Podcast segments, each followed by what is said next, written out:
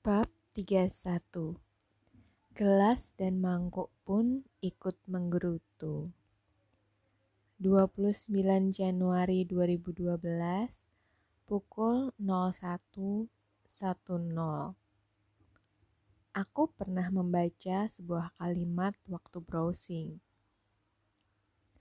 Ada tulisan berbunyi, Jangan banyak mengeluh karena mengeluh mengurangi sebagian kebahagiaan.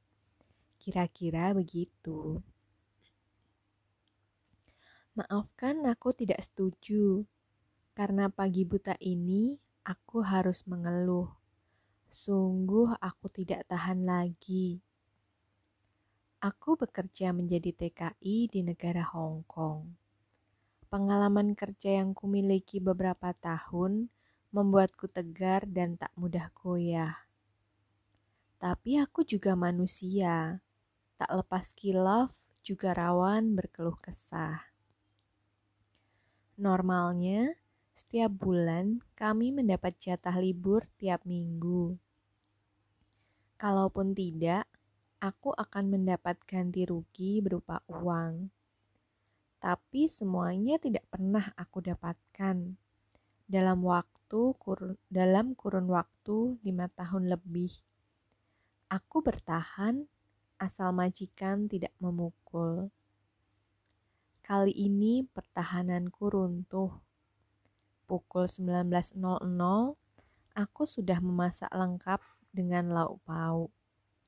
Majikan makan dengan lahap, lalu tidur, dan aku masih berkutat dengan banyak pekerjaan membawa anjing jalan-jalan, lalu membereskan sampah. Rumah ini ada empat lantai. Bisakah dibayangkan sebesar apa? Aku harus mengerjakannya sendirian. Pukul 23.30 majikan bangun. Dia mengeluh lapar, aku memasak kembali. Tuan ingin dibuatkan wedang ronde, kemudian teh, lalu jus stroberi. Nyonya mengeluh dan menyuruh cepat-cepat. Sambil mengurus dua orang dewasa ini, aku tak habis pikir. Tanganku dua, permintaan mereka seabrek. Detik berlalu, menit terlewati, dan jam pun berganti memutar Allah. Kulihat pukul 01.00 dini hari. Kesabaranku benar-benar diuji.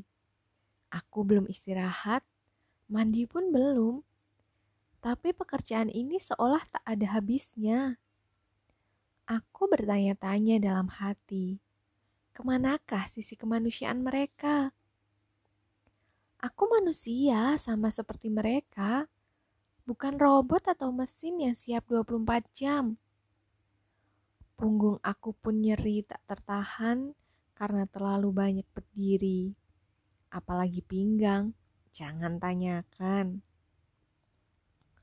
Seperti sudah tidak memijak tanah, rasa lelah ini benar-benar menggerayah. Pekerjaan masih berlanjut. Aku mencuci piring, mangkuk, blender, panci, dan benda mati penghuni dapur. Mereka berdentang-denting ketika aku cuci. Mereka beradu bunyi ketika keran mengucur membersihkan sisa-sisa noda bekas dipakai. Mereka turut menggerutu. Mereka ikut merasakan betapa kejamnya dunia. Betapa tidak menghargainya orang-orang yang berada di sekitarnya Hasrat yang bersarang dalam dada minta dimuntahkan, minta tempat perlindungan. Setelah pukul 01.30, saya pamit minta undur diri. Karena pekerjaan telah selesai, mereka mengizinkan, mengizinkanku masuk kamar untuk tidur. Subhanallah, betapa aku merasa kebebasan yang sesungguhnya bebas melepas, melepas penat. Bernafas dengan lega dalam gemericik air hangat, yang menyirami seluruh tubuh. Oleh karena aku juga menjaga anjing, aku membersihkan diri dengan mandi wajib, menghilangkan hadas besar. Temanku bilang, anjing itu najis loh, kok kamu pegang? Resiko kerjaan, dilahi ta'ala. Temanku pun memaklumi. Aku bersujud kepada dia, Sang Maha Pemberi Hidup Aku tumpahkan lelah, kesal, sedih yang membelenggu. Mendung hitam yang menggelayut di ubun-ubun, aku curahkan dalam sajadah bergambar Ka'bah. Ada getar yang menggeletar ketika melafalkan ayat-ayatnya. Anda rindu yang menyeruak dahsyat, lalu doa-doa pun mengudara meminta untuk dikuatkan dalam melalui segala cobaan yang ditimpakan. Bukan tanpa sebab kita diuji oleh musibah. Bukan sia-sia kita diberi cobaan. Skalanya memang diperuntukkan untuk orang-orang yang masih memegang teguh keyakinan. Berlari menjauhinya atau malah mendekatinya Tanyakan pada hatimu, jujurlah pada dirimu. Sejauh apa pun kita berlari, ke mana pun kita pergi, kita pasti kembali, kembali meminta perlindungannya. Sebab hanya dia tempat berlabuh ternyaman. Sehangat dekapan kasih sayang yang hakiki tanpa terkontaminasi. Tangisku pecah dalam sajadah bergambar Ka'bah. Bab 32 Tahun bertambah, majikan berubah. Spring, Mei 2012 Aturan yang dulu nggak ada jadi ada. Kebiasaan yang biasanya tidak terlalu dipermasalahkan sekarang menjadi prioritas tentang cara masak yang beda, tentang bahasa yang tidak sama, dan beberapa pekerjaan lainnya semakin tidak nyaman. Tetapi aku selalu berusaha tidak menyerah. Cerewet pasti iya, gak ada orang Hongkong yang gak cerewet. Sependiam-pendiamnya orang, pasti punya sisi cerewet. Kalau Singsa gak cerewet, pasti ganti tai-tai. Mereka bukan penduduk asli Hong Kong, tapi orang Cina yang menjadi warga negara Hong Kong. Mereka punya dua KTP, dua paspor juga. Kemampuan masakku tidak berarti di majikan ini. Makanan yang biasa aku masak di majikan-majikan dulu, katanya masakannya aneh. Mereka tidak mengajariku. Aku disuruh usaha sendiri cari menu. Tetap saja, aku tidak tahu kemauan mereka. Hal yang kecil menjadi besar, aku sering kena damprat. Waktu itu nenek di sini, pekerjaanku belum selesai. Mereka baru bangun, aku memasak sarapan untuk mereka. Eh, singsang, atau tuan menyuruh mengerjakan nanti. Aku disuruh membawa anjing ikut mereka. Aku belum makan, padahal aku mau makan kalau mereka jadi pergi. Tuan dan nyonyaku sempat berantem, gara-gara apakah akan mengajakku atau tidak. Akhirnya aku diajak ke daerah gunung Taipo. Menuju daerah atas, di perbukitan itu, aku berlari-lari mengejar anjing yang dibiarkan dilepas talinya. Perutku beberapa kali bunyi. Aku memilih menghindar, tidak duduk di dekat mereka. Aku sungguh haus. Mereka membawa minum hanya tiga kotak minuman ringan. Aku nggak dapat jatah. Siapalah aku? Puas membawa anjing jalan-jalan di gunung, kami turun ke daerah Yuenlong, ke taman di Fairview Park. Aku disuruh membawa anjing, mereka masuk resto. Ketika sore menjelang pukul 17.00, kebetulan aku tidak membawa uang. Rasanya seperti mau pingsan. Setelah aku dipanggil untuk pulang, nyonyaku keluar dengan nenek dari resto membawa minuman kopi. Aku menelan ludah. Nenek membawa roti, anjingnya minta jatah. Dilemparkanlah potongan roti itu, sisanya diberikan padaku. Aku bilang terima kasih, tapi tidak aku makan. Lalu kami melanjutkan perjalanan pulang. Hatiku basah. Sepanjang perjalanan aku memandang langit. Kuatkan aku ya Allah. Tenagaku habis sudah. Perutku menggelinjang berkali-kali bunyi. Lapar ini menelan segala energi dari tubuhku. Dari pagi aku belum makan apa-apa. Sebulan sebelum pindah rumah, mereka bilang padaku untuk pelan-pelan memberesi barang. Rumah dengan tiga lantai itu, aku semua yang mengurus. Lelah sekali. Energi habis terkuras setiap hari. Jatah makan siang gak dikasih. Kerja, kerja terus seperti robot. Oleh karena harus naik turun tangga, aku pernah tidak melihat satu tangga lagi. Aku jatuh demi melindungi barang yang kubawa.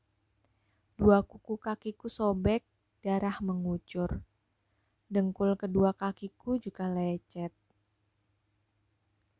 Majikanku waktu itu bertanya dari atas. Ada apa? Aku jatuh. Oh, hanya itu jawabnya. Aku berjalan pincang, dia tetap cuek.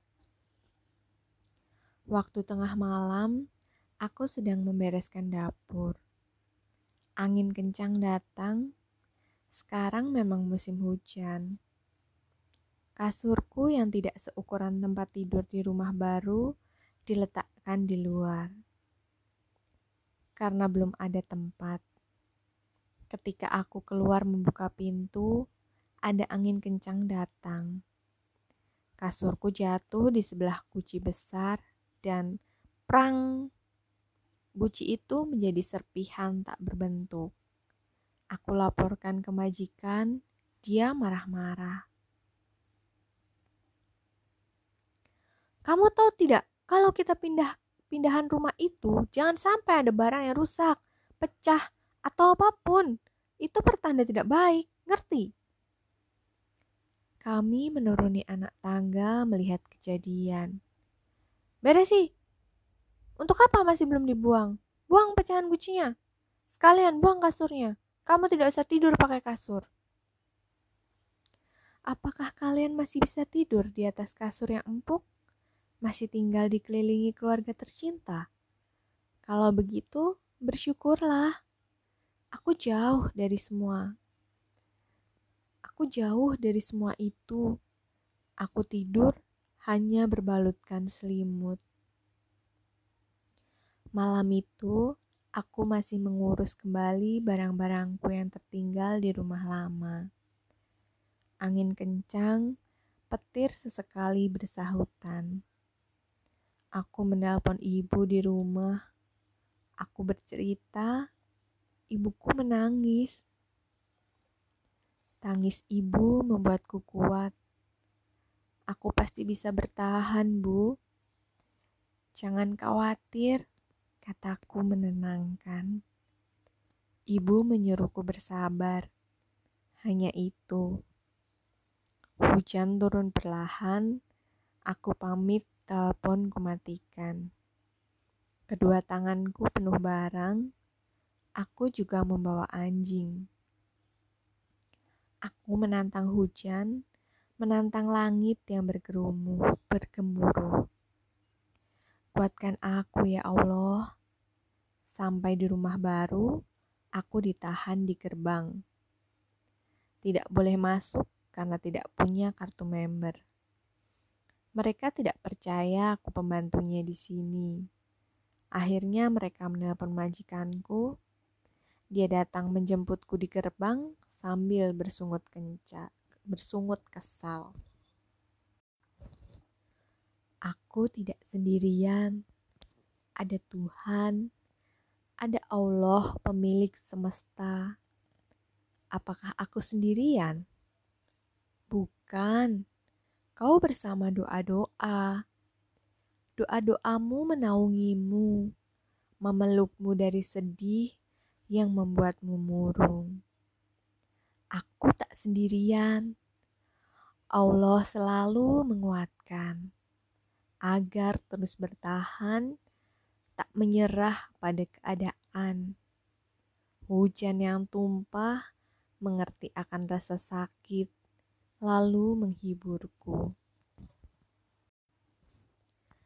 Bab 33 Jantung yang terkelupas Musim panas Juni 2012.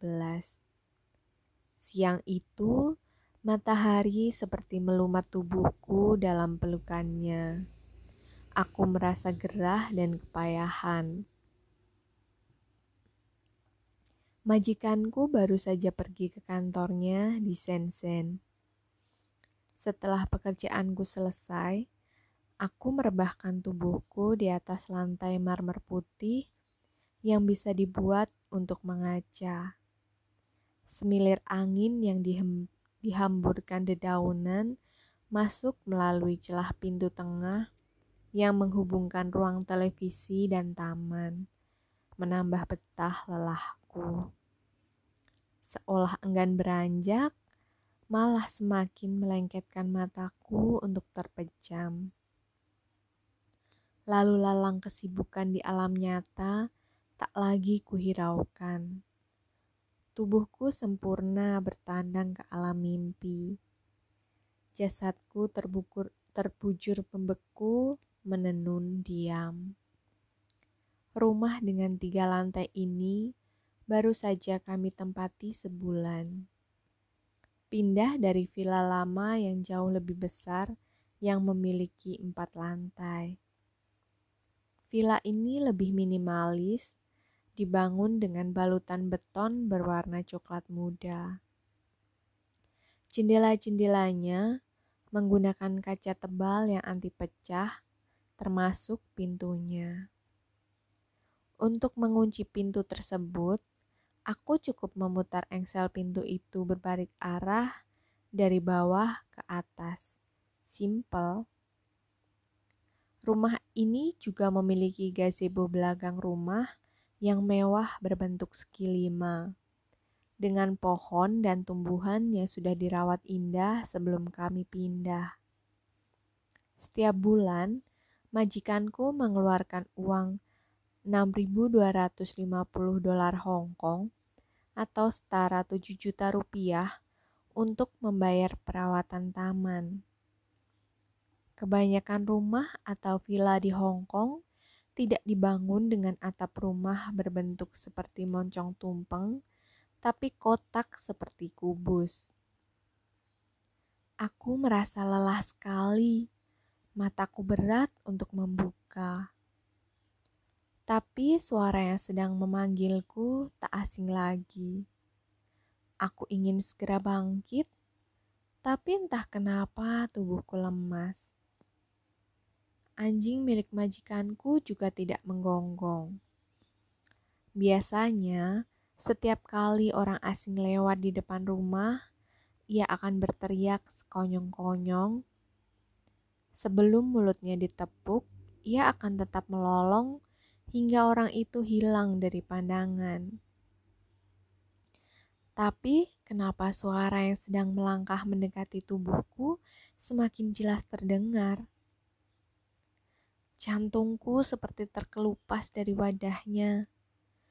Denyutannya kembang kempis bertalu-talu dengan keras. Wajah itu masih sama, masih yang kurindu bertahun-tahun silam. Masih yang tersempurna, yang pernah kupendam dalam-dalam. Dia bapakku. Majikanmu ke mana, Nduk? Tanyanya halus. Aku menatapnya sekilas saja. Dengan tangkas, bola mataku mencari pemandangan lain. Aku tak ingin terjerat lagi untuk kesekian kali. Mata rentanya selalu membuatku tak tega untuk tidak meluluskan permintaannya. Mau apa kemari? Siapa yang mengizinkan Bapak masuk ke rumah ini? Lekas keluar sebelum majikanku tahu. Bisa dipecatnya aku. Kataku dengan sedikit menghardik. Benar apa yang dikatakan ibu. Bapakmu sudah sangat sepuh, Wo. Gigi-giginya sudah mulai ompong. Alas kakinya sudah tandas tipisnya. Kaki-kaki bapakmu sudah bengkak membesar. Mungkin ia telah berjalan cukup jauh. Kulitnya tak lagi putih seperti yang telah kau warisi. Kulitnya hitam kusam. Parit di sekitar matanya telah menggelambir. Mata beningnya yang dulu amat kusukai, kini seperti memendam kepedihan. Giginya beberapa sudah tanggal, sebagian menghias di bagian tengah. Tubuhnya tak lagi gagah, tapi mengerut kering. Kulit putihnya kini hitam legam. Ah, Bapak, aku sangat ingin mengatakan, pulang sajalah ke rumah. Kami masih menerimamu dengan penuh cinta. Bukankah cinta selalu bisa memaafkan sesakit apa pun luka itu? Dok, bantu bapak sekali ini saja ya. Dua orang itu menunggu bapak membayar hutang. Bapak pasti kembalikan, bapak janji. Pintanya memohon. Suaranya bagai dawai kerinduan yang telah lama ku nantikan.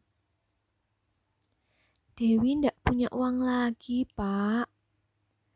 Kataku tanpa menoleh sedikit pun. Aku pasti lengah jika sekali lagi menatapnya. Aku pasti limbung, tak bisa lagi berdiri dengan benar. Orang yang berada di hadapanku adalah orang yang menanamkan benihnya ke rahim ibuku. Orang yang memberikan kasih sayangnya di masa aku kecil. Aku masih tidak bisa terima ketika ia meninggalkanku, adik, kakak, dan ibuku, meninggalkan keluarga kecil kami demi seorang perempuan yang dikenalnya dalam perjalanan mencari sekarung intan perempuan yang ditemui tak sengaja saat dia bergulat mencari nafkah untuk anak dan istrinya. Nafkah itu tak lagi mengisi perut-perut kami yang kelaparan. Kami harus berusaha mengaisnya sendiri, belajar bertanggung jawab terhadap diri sendiri, tidak lagi mengandalkannya pulang membawa kejutan. Umur 11 tahun, aku mulai mengerti apa arti kehilangan. Jika aku menangisi pensil warnaku yang hilang, ibu biasanya akan mengganti dan membelikan yang baru. Tapi, jika aku kehilangan bapakku, apakah ibu juga akan membelikan bapak yang baru? Dulu, dia laki-laki pertama yang kucintai setelah Nabi Muhammad. Dulu, laki-laki itu menjadi idolaku.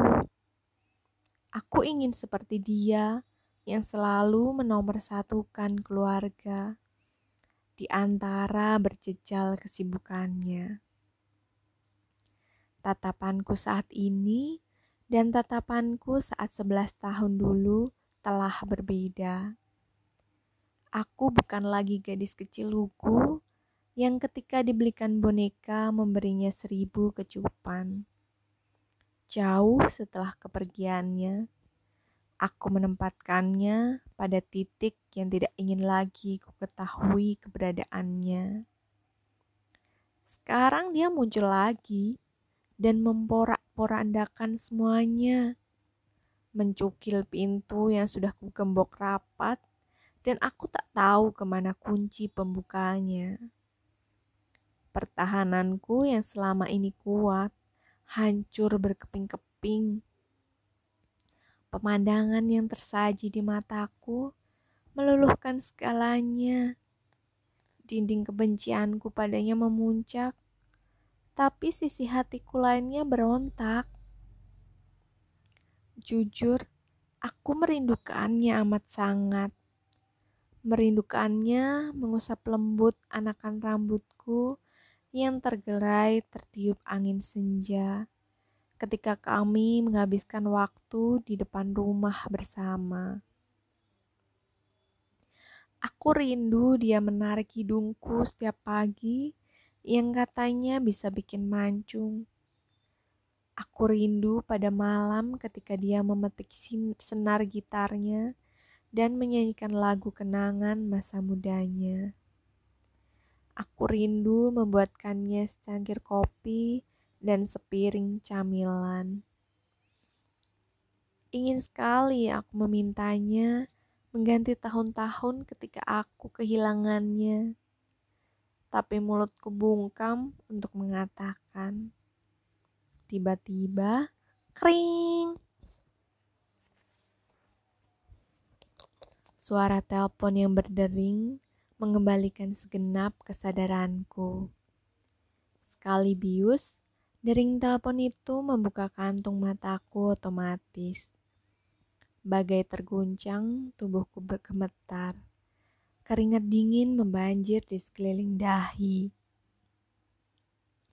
Aku masih lemas dan lelah, mencoba bangkit mengangkat telepon berwarna hitam klasik yang terletak di atas lemari di sebelah tubuhku merebahkan diri. Ah, ternyata aku mimpi bertemu bapak, batinku. Telepon berdering lagi, minta diangkat. Wei, halo? Kataku setelah menekan tombol hijau telepon tanpa kabel itu. Oke, aku tunggu kamu ya. Telepon di seberang ditutup. Aku berjalan sempoyongan keluar rumah, menunggu orang suruhan dari Sogo itu mengantar barang pesanan majikanku. Mimpi yang tadi hanya beberapa menit itu masih menggurat bayangnya, membelenggu seluruh pikiran dan hatiku. Mungkin waktu bisa mengubah segalanya, tapi waktu tak pernah bisa mengubah rinduku padanya. Membenci adalah salah satu pilihan yang aku inginkan, karena dengan benci aku mencoba tidak mengharapkan kehadirannya. Namun, sebenci apa pun aku dengan dirinya, itu hanyalah caraku agar bisa benar-benar bisa pura-pura lupa.